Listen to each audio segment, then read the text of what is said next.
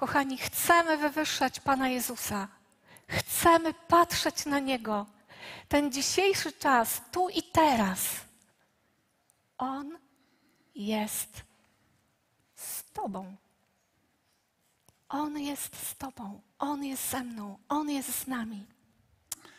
Zapraszamy wszystkich nas dzisiaj, będących tutaj w tym pięknym miejscu na Elektronowej 10 i tych wszystkich, którzy nam się przysłuchują i współuczestniczą w dobrach duchowych, smakują rzeczywistości niebiańskiej. Do tego, abyśmy zechcieli zejść na pustynię i popatrzeć, jak tam się żyje.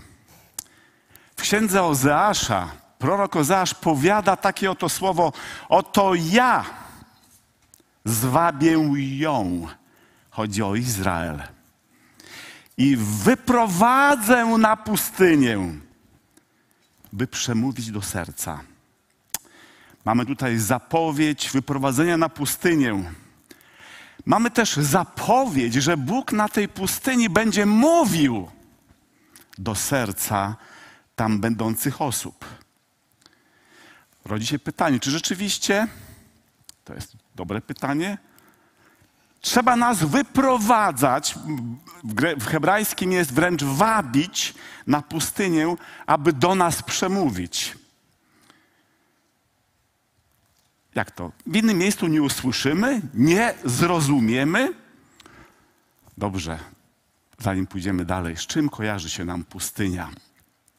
Przeciętny człowiek, gdy myśli o pustyni, to myśli o pustkowiu. Gdy patrzymy na karty Pisma Świętego, to na pewno już wiemy, na dzień dobry, a przynajmniej niektórzy na Discovery mogli to zobaczyć, spalone przez słońce od ludzie. To obszar porzucony, pozbawiony śladów życia. Tam właściwie życie jest ograniczone do minimum, jeśli w ogóle. W zależności od tego, czy to jest też e, coś w rodzaju takiej stepu. To jest to miejsce pozbawione życia, wody, cywilizacji oraz roślinności, na którym można spotkać od czasu do czasu jakieś dziwne, dzikie osły, czy też pustynne szakale. Raczej nie marzymy o takim miejscu na urlop, a my myślimy w sierpniu się wybrać. Pustynia na pewno nie kojarzy się z komfortem, raczej na pewno z brakami, suszą, piaskiem w ustach, czego nienawidzę, we włosach, chwała Bogu ich nie mam, brakiem wody i żarem słońca. Kochani, taka historia. Samuel, kiedy służył u Heliego, jeszcze jako mały chłopiec, usłyszał pewien głos i nie wiedział, co to za głos. Pouczony przez Heliego, powiedział: Oto jestem, panie. Mów, bo sługa Twój słucha. Chcielibyśmy dzisiaj razem z Wami stanąć w takim miejscu, w jakim stanął Samuel. Panie, mów. Mów, bo słuchamy. Naprawdę chcemy Cię posłuchać. Chcemy posłuchać Ciebie. Cokolwiek zagłusza nasze głowy, nasze myśli, nasze życie. Oto jestem. Oto jesteśmy. Mów, Panie. Słuchamy. Oto ja zwabię ją i wyprowadzę na pustynię, na pustkowie, by przemówić do serca. I chciałabym zaprosić nas wszystkich, odpowiedzmy, oto jesteśmy, Panie, damy się zaprowadzić gdziekolwiek zechcesz, jeśli to będzie to miejsce, w którym Ty chcesz do mnie przemówić. Odważne stwierdzenie. Czy chcesz tak powiedzieć? Czy chcesz tak dzisiaj powiedzieć? W Biblii naprawdę dużo mamy skojarzeń związanych z pustynią. Mamy na przykład naród izraelski, który przemierza bezludne pustkowia. E, pielgrzymuje w drodze do Kanaanu, do ziemi obiecanej, do ziemi mlekiem i miodem płynącym. Wielka obietnica przed, przed nimi to jest pokusa, by zechcieć z niej skorzystać. Ziemia mlekiem i miodem płynąca, któż by takiej nie chciał? A ja kocham miód. A tu pustynia, brak wody, żar słońca, piach w oczach, za koszulą, we włosach, powiedzmy szczerze, wszędzie. I nie ma, to nie jest kilkudniowy spacerek, bym powiedział więcej, weekendowa szkoła przetrwania dla twardzieli żonnych mocnych wrażeń po korporacyjnym tygodniu drylu. Była to 40 minut y, letnia. Chcielibyśmy... Podróż niebezpieczeństwa i niewygody. 40 lat na pustyni. Oczywiście pytanie, ile osób na tej sali ma 40 lat? Podnieście ręce, niech pochwalmy się. Trochę jest. Wyobrażacie sobie, wyobraźcie, ja na pewno mogę powiedzieć, że mam trochę więcej. Ja też. Wyobraźmy sobie, że 40 lat snujesz się po pustyni. Masz żar w dzień, zimno w nocy, parzący piasek pod nogami, piaskowe burze, brak wody, nie tylko brak również wanny, prysznica, brak wody do picia, zrogowaciała skóra na stopach, spieczonych cia spieczone ciało. Nie lubię, jak moje ciało jest wygrzane za bardzo. Chcielibyśmy Wam dzisiaj móc powiedzieć, że Bóg, będąc, że Izrael, będąc na pustyni, zachował się właściwie. właściwie. Chcę powiedzieć, no niestety, tak się nie stało. Ale w tym miejscu stojąc, jestem daleki, by ich oceniać, osądzać. Nie, nie wiemy my również, jak byśmy się zachowali. Ale z tej wiedzy, którą posiadam o życiu, wiem, że różnie z nami bywa. Chciałbym, abyśmy zachowali się zgodnie ze słowem księgi Habakuka. Stanę na swoim posterunku, wejdę na wieżę i będę wypatrywał, aby zobaczyć, co on mi powie, jaką da odpowiedź na moją skargę. Pan mi odpowiedział. Widzenie dotyczy wyznaczonego czasu na pewno wkrótce się spełni. A jeśli się odwlecze, to go oczekuj, gdyż niezawodnie przyjdzie, nie opóźni się. Chciałbym móc Wam powiedzieć, że Izraelici weszli na wieżę i wypatrywali Pana, ale bywało różnie na tej pustyni.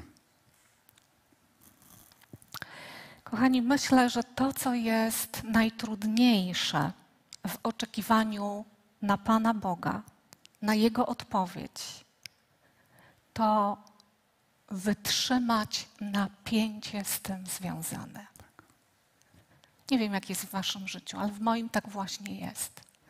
Wytrzymać napięcie, napięcie oczekiwania, to napięcie kotłujących się różnych emocji, różnych myśli, różnych pomysłów, jak ja bym chciała, żeby ta odpowiedź Boża wyglądała. Jak Bóg ma spełnić swoją obietnicę, kotłuje mi się w głowie wyobrażenie na ten temat. Wytrzymać napięcie wytrzymać napięcie. Sara nie wytrzymała tego napięcia. Skorzystała z ówcześnie panujących zwyczajów, poprosiła Hagar, poprosiła, raczej zleciła. Hagar była niewolnicą, dała polecenie i ta urodziła syna. Żona Lota nie wytrzymała. Odwróciła się, by zobaczyć, co się dzieje. Swoją drogą, czy nie przyszło Wam do głowy, kiedy myślicie o żonie Lota, że właśnie ona może być takim symbolem tego, jak my jako ludzie bardzo chcemy skontrolować każdą sytuację. W ogóle mam takie przekonanie w pracy duszpasterskiej, pracy terapeutycznej, czasem sama ze swojego życia, że mam nadzieję, że nikt nie rzuci we mnie kamieniem teraz, że to kobiety mają większą tendencję, bardziej spróbują kontrolować różne sytuacje, a to po prostu wynika z bardzo silnej potrzeby bezpieczeństwa. Bezpieczeństwa. I właśnie przez tą potrzebę bezpieczeństwa próbują jakoś sobie zabezpieczyć przestrzeń, życie i próbują skontrolować to, co mogą skontrolować. To, co jest najbliżej, to, co jest pod ręką, kogoś, kto jest pod ręką. I przez tę potrzebę kontrolowania bardzo często, zbyt często jako kobiety naciskamy, a faceci zbyt często się Wycofują. I faceci się wycofują, więc kobiety jeszcze bardziej naciskają. Jak kobiety jeszcze bardziej naciskają, to faceci się jeszcze bardziej wycofują. I tak toczy się ten schemat, ten układ. I najgorsze jest to, że nikt nie chce pierwszy przestać. Nikt nie chce pierwszy przerwać tej gry. I oczywiście to nie dotyczy naszego małżeństwa. Dementujemy, to nie dotyczy nas. Gdyby komuś przyszło do głowy, to w Wie- ogóle nas nie dotyczy. Wielu nie wytrzymało napięcia oczekiwania. Uczniowie nie wytrzymali napięcia związanego z zapowiadanym Królestwem Bożym. Chcieli, aby Jezus tu, teraz, w tej chwili zapanował i jak to mówią, w perzynę obrócił największe imperium ówczesnych czasów. Najlepiej powycinał w pień wszystkich Rzymian. Judasz również nie wytrzymał napięcia. Napięcia, y, oczekiwanie na to, co zrobi Jezus, i poszedł wywołać sytuację e, wydania go, żeby Jezus ujawnił wreszcie na sądzie, kim on jest. A potem zamiast pokutować, po, popełnił samobójstwo. Pustynia. Jeszcze inny obraz. W Ewangeliach widoczny. Jezus po swoim chrzcie w Jordanie. Słuchajcie, boska opowieść. Słyszy głos z nieba. Ten jest syn mój umiłowany, w którym mam upodobanie. Po tych słowach, będąc napełnionym Duchem Świętym, wiecie, gdzie zostaje zaprowadzony? Nie, by brylować na podium. Zostaje zaprowadzony dokładnie na pustynię. Uwaga, Duch Święty go tam prowadzi. Uwaga, Jezus na pustyni zostaje na pustynię zaprowadzony przez Ducha Świętego, aby kusił go diabeł. Po wielkich słowach z samego nieba, po stąpieniu w postaci gołębicy Ducha Świętego, po tych wydarzeniach 40 dni na pustyni. Szkoła przetrwania, bez kablówki, bez kanapy, bez pilota w ręku, bez smartfona, laptopa, Facebooka, Instagrama, internetu, bez Google'a. O Boże mój, który wie, bez kawy, bez chłodnej wody, ba bez wody do mycia i do picia, bez jedzenia, w tych samych ciuchach e, deczko nieświeżych. I przychodzi kusiciel. Toczy się walka z przeciwnikiem Bożym, zamierzającym odwieść Jezusa od misji, którą mu zlecił Ojciec. Robi starą strategię, tak starą jak świat istnieje. Podważa tożsamość, w tym przypadku Jezusa. Podważa po drugie moc Boga. P- e, Próbuje podważyć zaufanie Syna Bożego do swojego niebiańskiego Ojca. Podważa tożsamość Jezusa, podważa moc Boga, próbuje podważyć zaufanie do Boga Ojca. Pustynia. Więc uważaj. Jeśli wybrałeś, wybrałaś niedawno Pana Jezusa, ochrzciłeś się, ochrzciłaś, usłyszałeś, usłyszałaś, jesteś moim umiłowanym synem, umiłowaną córką, to oprócz miesiąca miodowego Christian Hanmiun może być coś, coś w rodzaju pustyni. Nie wiem, jak to jest w waszym życiu. W moim tak było. Nawet ci, którzy zwykle byli. Na pewno jesteś Bożym dzieckiem? Będzie podważać moc Boga w Twoim życiu. Czy na pewno Bóg Cię kocha? Pomoże Ci? Jest mocny, jest Bogiem wszechmogącym? Patrz, chorujesz. Jest Bogiem wszechmogącym? Będzie próbować podważać zaufanie do Boga. Czy na pewno jest zainteresowany żywo Tobą, Twoją codziennością? Słuchajcie, zawsze te same sztuczki, zawsze te same sztuczki. Gdybyśmy to naprawdę przeanalizowali, zobaczylibyśmy, że tam zawsze są te same sztuczki.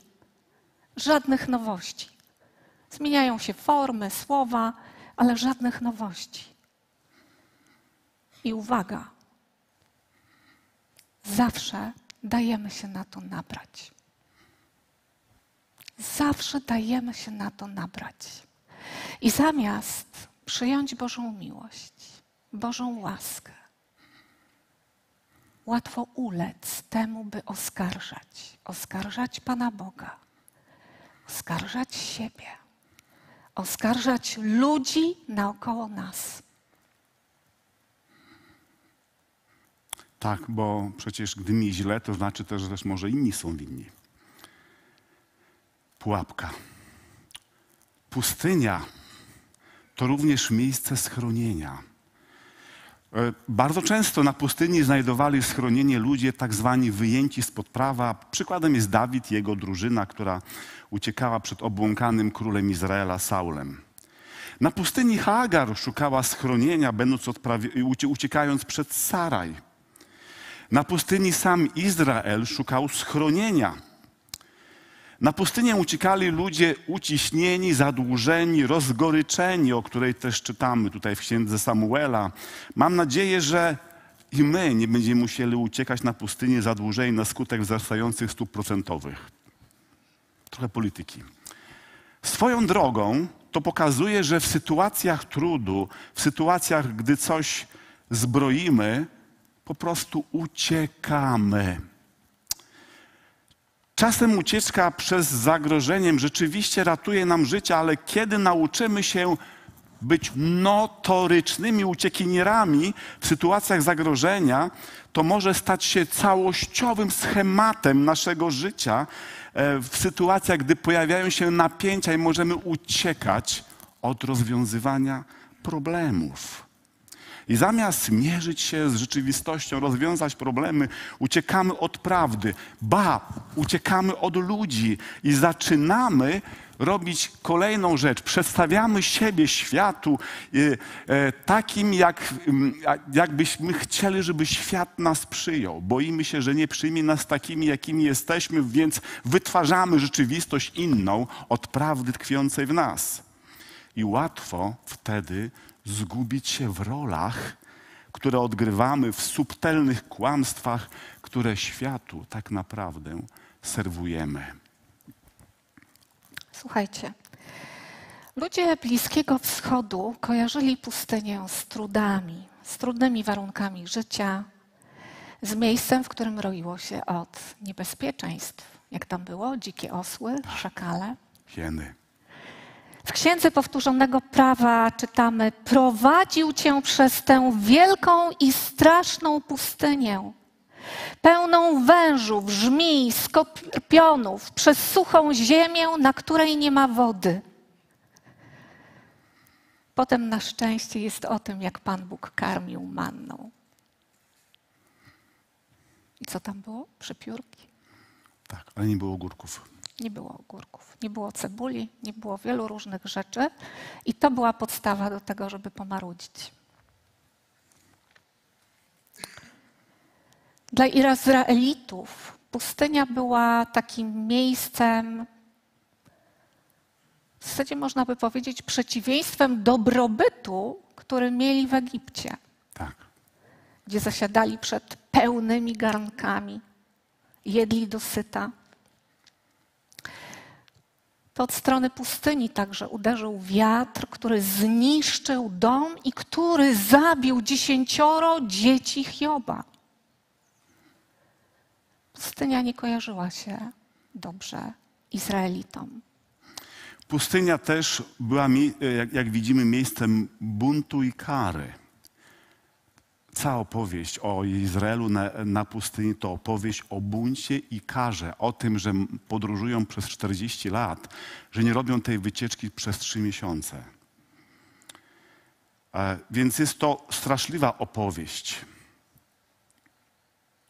Swoją drogą, e, to co widzimy, pustynia pokazuje, że gdy są trudy, to jak mówiłem, uciekamy. Ale tak naprawdę jeżeli będziemy uciekać, to nigdy nie zechcemy postawić, e, e, stanąć wobec faktu, że my możemy przezwyciężyć. Nie musimy być 40 lat, możemy być przez 3 miesiące.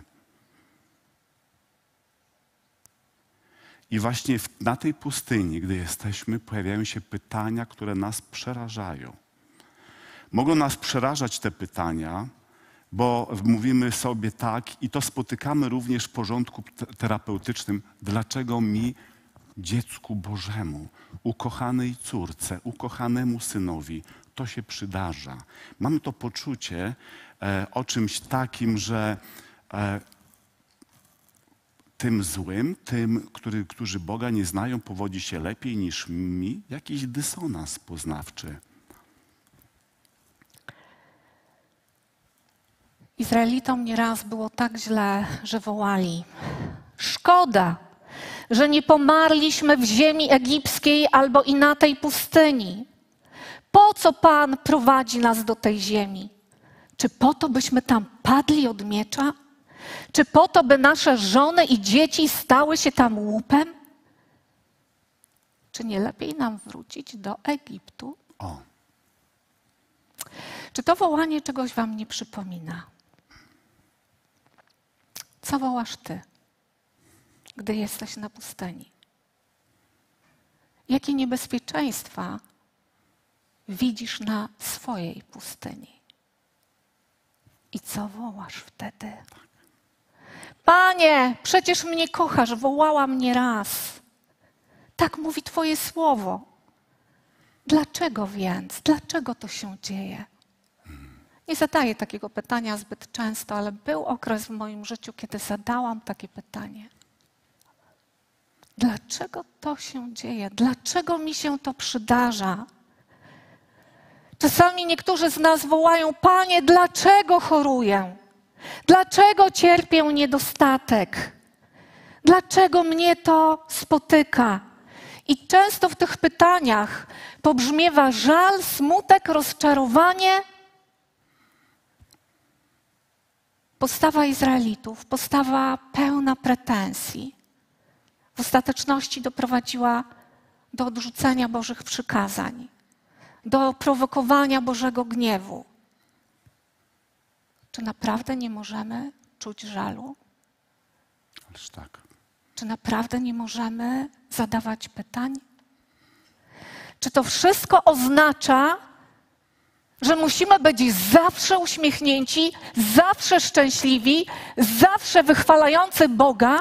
Nie mamy prawa do tego, żeby przepłynął przez nas smutek.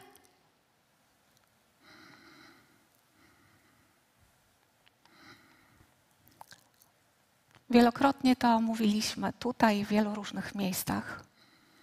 To, czego Bóg chce, to Twoja szczerość i Twoja autentyczność. On i tak zawsze wie, co czujemy. On i tak zawsze wie, co przeżywamy. On wie, co w nas jest. On zna, on wie. Nie wiem jak Was, ale mnie ta myśl uwalnia. On wie. Ale też tak to sobie wymyślił, że chce, żebyśmy wylewali przed Nim nasze serce żebyśmy to przynosili do Niego. Żebyśmy to w taki świadomy sposób czynili tą wspólnotą z Nim. Bez względu na to, czy to cierpienie, czy to radość. Bez względu na to, czy to żal, czy to wielkie uniesienie chwały i podziw dla Boga. On chce wspólnoty z Tobą, przyjaźni z Tobą. Szczerość i autentyczność. Tak. Niebiański ojciec niczym tato i mama. Kocha, gdy w jego obecności jego dzieci potrafią cały przejść czas płaczu i wypłakania. I on nie pozostawia. Pustynia to także zło i kuszenie. O tym już czyta, mówiliśmy wcześniej, teraz tylko nadmienimy. To miejsce e, niezamieszkane, nawiedzone przez nocne zwierzęta i demony, miejsce wypełnione odgłosami, które mogą budzić przerażenie. W księdze Izajasza czytamy, stepowe psy spotykają się tam z hienami, nawoływać się będą kosmate upiory, tylko widmo nocne założy tam siedzibę i znajdzie dla siebie odpoczynek. Starożytny Izrael nie tylko em, uważał, że świątynia jest wypełniona złymi duchami. I to właśnie zło było odpowiedzialne na pustynię. I to właśnie zło jest odpowiedzialne za kuszenie człowieka, za kuszenie. I tutaj uwaga, to kuszenie Bóg dopuszcza, bo gdyby nie dopuszczał, oznaczałoby, że zły ma swoje racje, a Bóg nie ma nic do gadania. Dlaczego tak postępował? W księdze powtórzonego prawa czytamy, aby Cię nauczyć pokory i wystawić Cię na próbę, i aby poznać, co jest w Twoim sercu, czy będziesz przestrzegał Jego przykazań, czy nie. Pustynia tak naprawdę jest miejscem, gdzie może dojść do zmiany. Jakie zło więc, jakie zło, jakie kuszenie przeżywasz Ty dzisiaj na swojej pustyni? W tym wszystkim, o czym czytamy też w tekście biblijnym, Bóg jest e, zawsze po to, dąży do tego, by wyświadczyć nam dobro w przyszłości. To nie jest stary zgret, który chce zabić ćwieka swoim dzieciom i pokazać, kto tutaj rządzi. To jest ktoś, kto zawsze prowadzi w górę. Kochani, pustynia jest więc miejscem także schronienia. Izraelici schronili się tam przed Egipcjanami, gdy uciekali od faraona.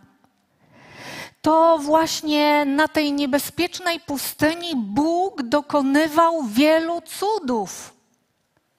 Wielu cudów czynił rzeczy, które nie mieszczą się w ludzkim wyobrażeniu, w, ludzkiej, w ludzkich możliwościach. Jest takie piękne słowo: Pan Twój Bóg błogosławił Ci w każdym dziele Twoich rąk. Czuwał nad Twoją wędrówką przez tę wielką pustynię.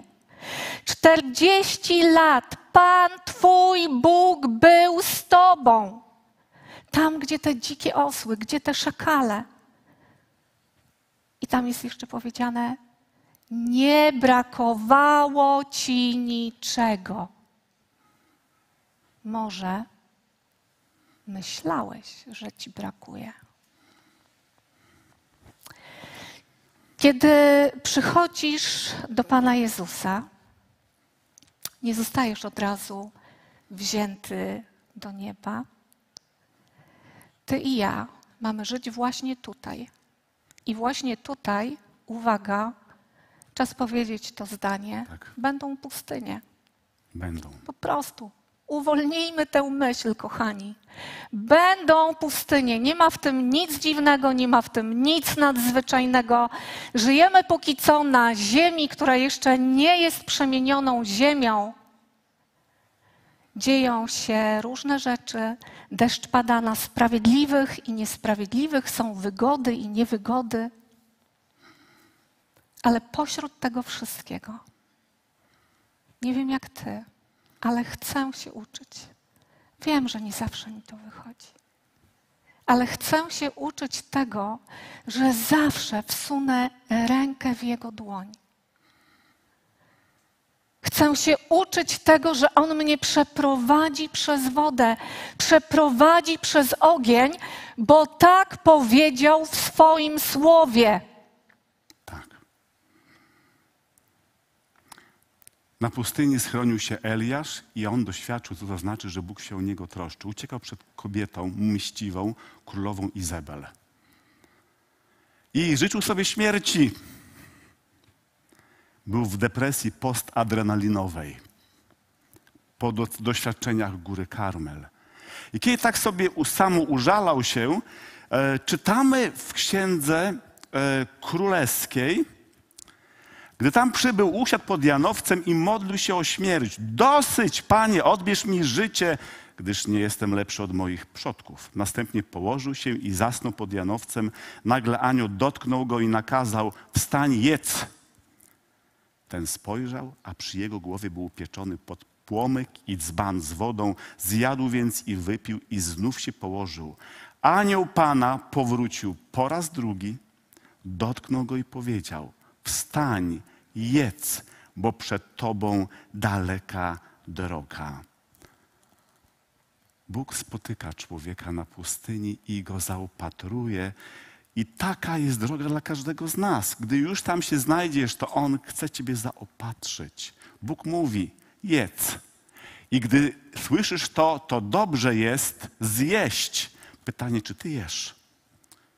Czy karmisz się tym, co od Boga przychodzi do Ciebie? Właśnie tam. I to tam, słuchajcie, właśnie na tej strasznej pustyni, Bóg objawił się i objawiał się ludziom. Zawierał z nimi przymierze, nadawał przykazania, ustanowił przybytek.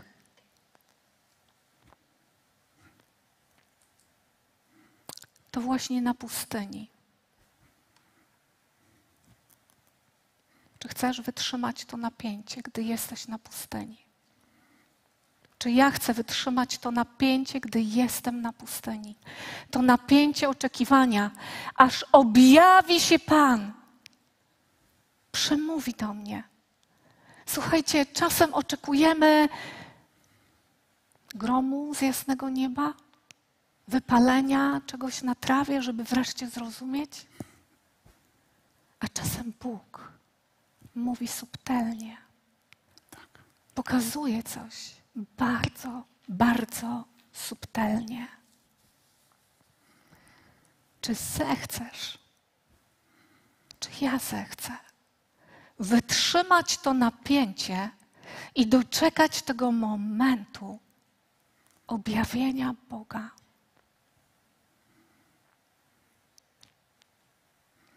Z jednej strony pustynia to miejsce niedostatku, trudów różnego rodzaju, bólu, cierpienia, ale z drugiej strony to miejsce, gdzie Bóg objawia się, ratuje, napotyka potrzeby, objawia się ludziom, a kiedy przeżywam to prawdziwe objawienie Boga, kiedy doczekam Jego objawienia, kiedy wytrzymam to napięcie, naprawdę już nigdy nie jestem taka sama dzieje się coś niezwykłego. Po co nam więc pustynia? Po co tyle mówimy?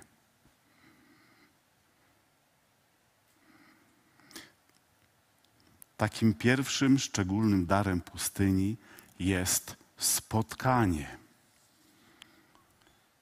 Na pustyni spotykamy się sami ze sobą bo wychodzą skrytości naszego serca, bo wychodzą te skrytości głębi naszego serca.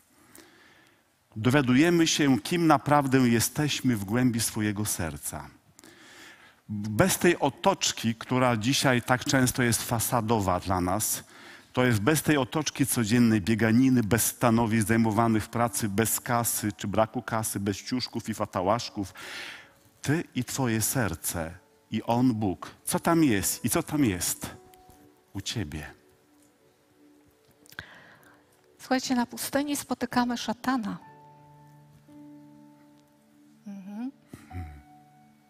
On tam jest. Ten mistrz pozorów, oskarżeń, zakłamania będzie naprawdę przychodził do ciebie. Będzie cię atakował i będzie chciał obrócić tę pustynię przeciwko tobie. Trzeba to powiedzieć sobie jasno. Nigdy nie gra fair play, miesza prawdę i fałsz. Czasem potrafi naprawdę zrobić nam niezły groch z kapustą w głowie. Potrafi ogłupić, wpędzić nas w różne pułapki. Każdy z nas, myślę, przeżywa swoje własne opresje. Właśnie on niestety wykorzystuje, on diabeł, niestety, tak użyję tego słowa, on diabeł wykorzystuje niestety Twoje i moje słabości. Ja już po tych iluś tam latach swojego życia trochę znałam swoje miejsca słabości i widzę, jak nawet w sytuacjach przed tą niedzielą, kiedy przygotowujemy się, by być z Wami, jak uderza w moje słabe punkty. Moje słabe punkty. Mam je. I one w takich właśnie chwilach są przez Niego wykorzystywane. A co dopiero, kiedy przeżywamy trud, cierpienie, jak łatwo sięgnąć do tych naszych słabości, do niezaleczonych zranień, niezamkniętych, ropiejących. Jak łatwo je tam znowu naruszyć. Jak łatwo dotknąć naszych emocji nieuleczonych. Na pustyni nie tylko spotykamy się z samymi sobą i z diabłem. Wspaniała wiadomość jest, że również spotykamy się z Bogiem. Spotykamy Go w, to, w taki oto sposób, że otacza nas swoją troską i opieką. E, Izrael był karmiony manną, posilany przepiórkami, mięso na pustyni. Był pojony wodą ze skały, leczony od śmiertelnych ukąszeń, gdy tylko spojrzeli na węża miedzianego. Bóg nie pozwala Bileamowi, by przeklinał na zlecenie Balaka Izraela. Na pustyni spotykamy miłosiernego Boga. Ten sam Bóg jest też Bogiem wymagającym, sprawiedliwie od każdego bez wyjątku, ale jednocześnie jest niesamowitą a, miłosierdziem, niesamowitym miłosierdziem. A czego On oczekuje? No właśnie. Czego On oczekuje? Szczerości, autentyczności, na pewno zaufania tak. w Jego moc i w Jego opiekę. Ale możesz być w tym autentyczny, możesz być prawdziwy. Nie musisz niczego zamiatać pod dywan, nie musisz niczego udawać. Przyjdź taki, jaki jesteś. Przyjdź zawsze taka, jaka jesteś. Pod krzyżem jest zawsze miejsce na każde cierpienie, każdy żal, każdy smutek. Słuchajcie, naprawdę nieraz doświadczałam tego, że Bóg autentycznie zdejmował ze mnie ciężar, który mnie przygniatał. Czasem tak ciężko było przebaczyć komuś przez 52 lata życia trochę się nazbierało różnych sytuacji, różne miejsca pracy, różne doświadczenia. Słuchajcie, naprawdę bywało różnie. I wiem, że kiedy tylko przyszłam pod krzyż i powiedziałam, Panie Boże, Panie Boże, naprawdę dzisiaj chcę Ci powiedzieć całą prawdę. Nie chce mi się tej osobie przebaczyć. Nie chce mi się, bo jeszcze nigdy nikt nie dotknął mojego serca tak bardzo. Jeszcze nikt nigdy nie zranił mnie tak bardzo. Tak strasznie nie chce mi się przebaczyć. Tak bardzo chciałabym popielęgnować ten żal może nienawiść to za duże słowo, ale jakąś złość. Pokarmić trochę te emocje.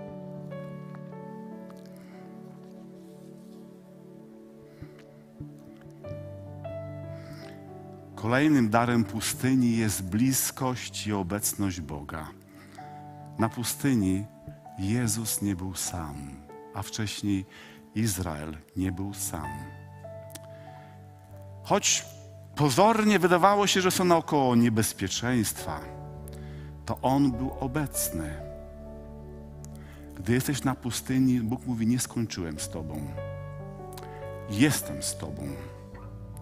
Zamieszkuję razem z Wami. Słup ognia w nocy, obłok za dnia.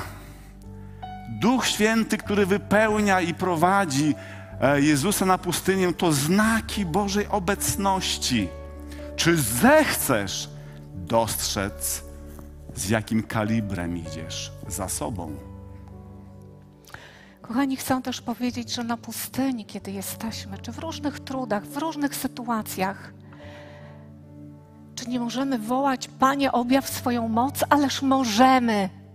I mamy o to wołać. Tu nie chodzi, kiedy mówimy o tym, że możemy przeżywać żal, nie chodzi o to, żeby teraz się pławić w tym żalu, ale chodzi o prawdę, chodzi o autentyczność, chodzi o nieudawanie. Tak, możesz. I ja mogę wołać o Bożą moc. Ale kochani, jest zasadnicza różnica. Czy ja będę wołała po to, żeby Bóg udowodnił, że jest Bogiem? Czy ja będę wołała w zaufaniu, Panie, ja wiem, że Ty jesteś Bogiem, niezależnie od tego, czy idę przez wodę, czy idę przez ogień, jesteś Bogiem, a ja wybieram Ciebie. Tak, chcę oglądać Ciebie, chcę oglądać Twoje dzieła, ale jednocześnie, Panie, jednocześnie, cokolwiek się dzieje, chcę przeżywać bliskość z Tobą. Chcę z Tobą rozmawiać, chcę z Tobą być, chcę mieć z Tobą wspólnotę. Chcę mieć z Tobą wspólnotę. I to jest kolejny dar pustyni. Odnowa duchowa. Odnowa duchowa. Nic tak bardzo nie wskazuje na naszą słabość, słuchajcie, jak ograniczenia na pustyni. Właśnie doświadczenie pustyni ze wszystkimi swoimi trudami, ciężarami i właśnie objawianiem się Pana Boga pozwala nam zastanowić się nad swoim życiem. Pozwala zastanowić się nad swoją wiarą. Może spotkać się z wątpliwościami. Może po raz kolejny odpowiedzieć, co i kogo wybieram w swoim życiu. Odzyskać właściwą perspektywę.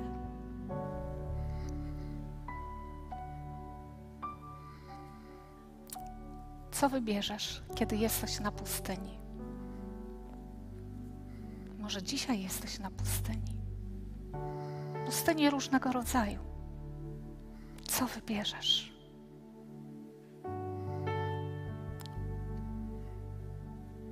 Pustynia nas zmienia. Więc kolejnym darem pustyni jest zmiana. Zapewniam, zapewniam nas wszystkich i wiem to z Bożego Słowa i z własnego doświadczenia, że nigdy nie jesteśmy tacy sami, gdy już pustynię przejdziemy.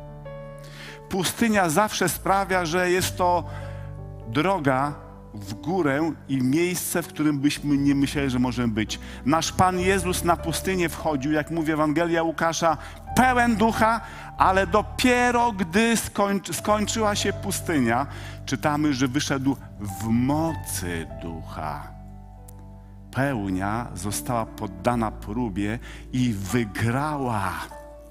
Wygrała ta pełnia i Bóg daje temu sercu Jezusa nieograniczony dostęp jako synowi człowieczemu do boskich mocy, by ujawniał rzeczywistość Królestwa Bożego. Jeśli chcesz mieć klucze Królestwa do chodzenia w mocy, potrzebujesz przejść próbę.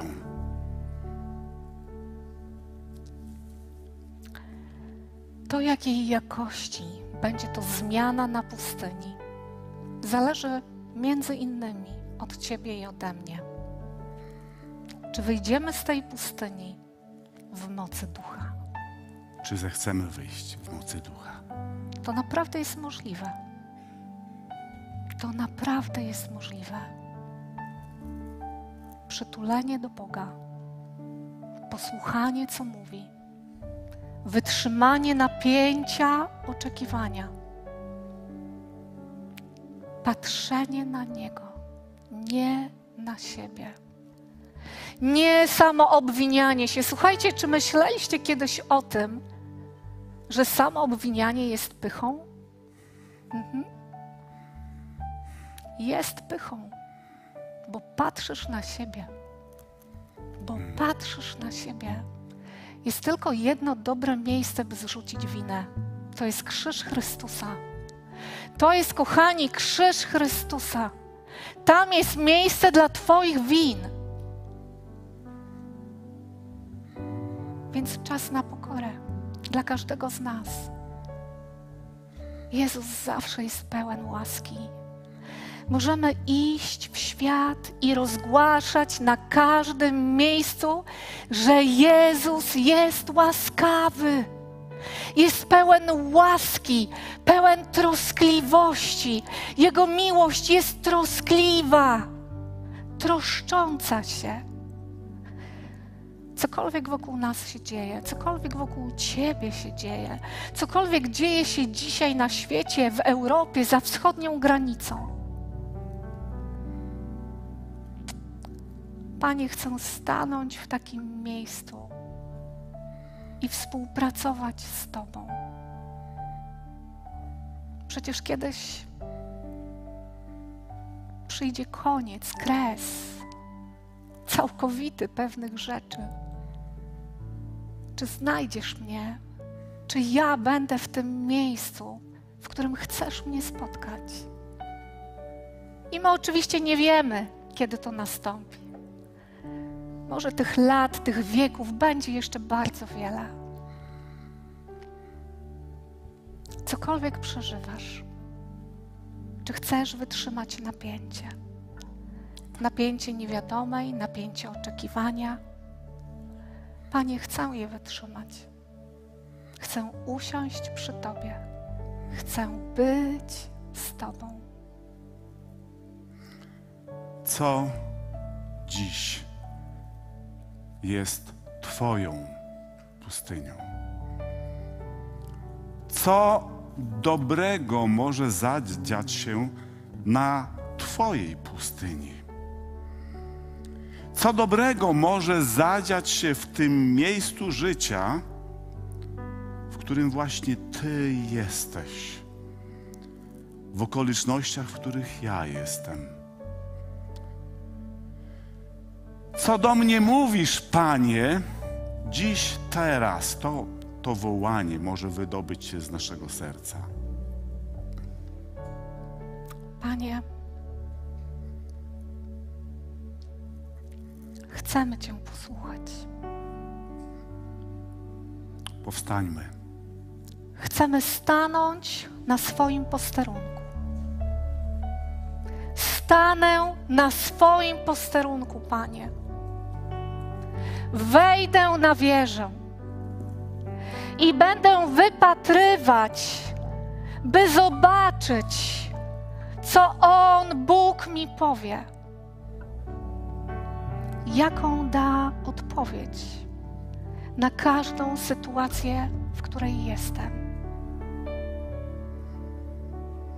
Panie, dziś oto stajemy przed Tobą. Zachęcam każdą osobę, zobacz siebie tu, gdzie jesteś i bądź obecny w tej modlitwie. Bóg dzisiaj mówi: Skłaniam się nad Tobą i chcę Cię podciągać dawać Ci orientację i pewność w tym świecie tak niestabilnym.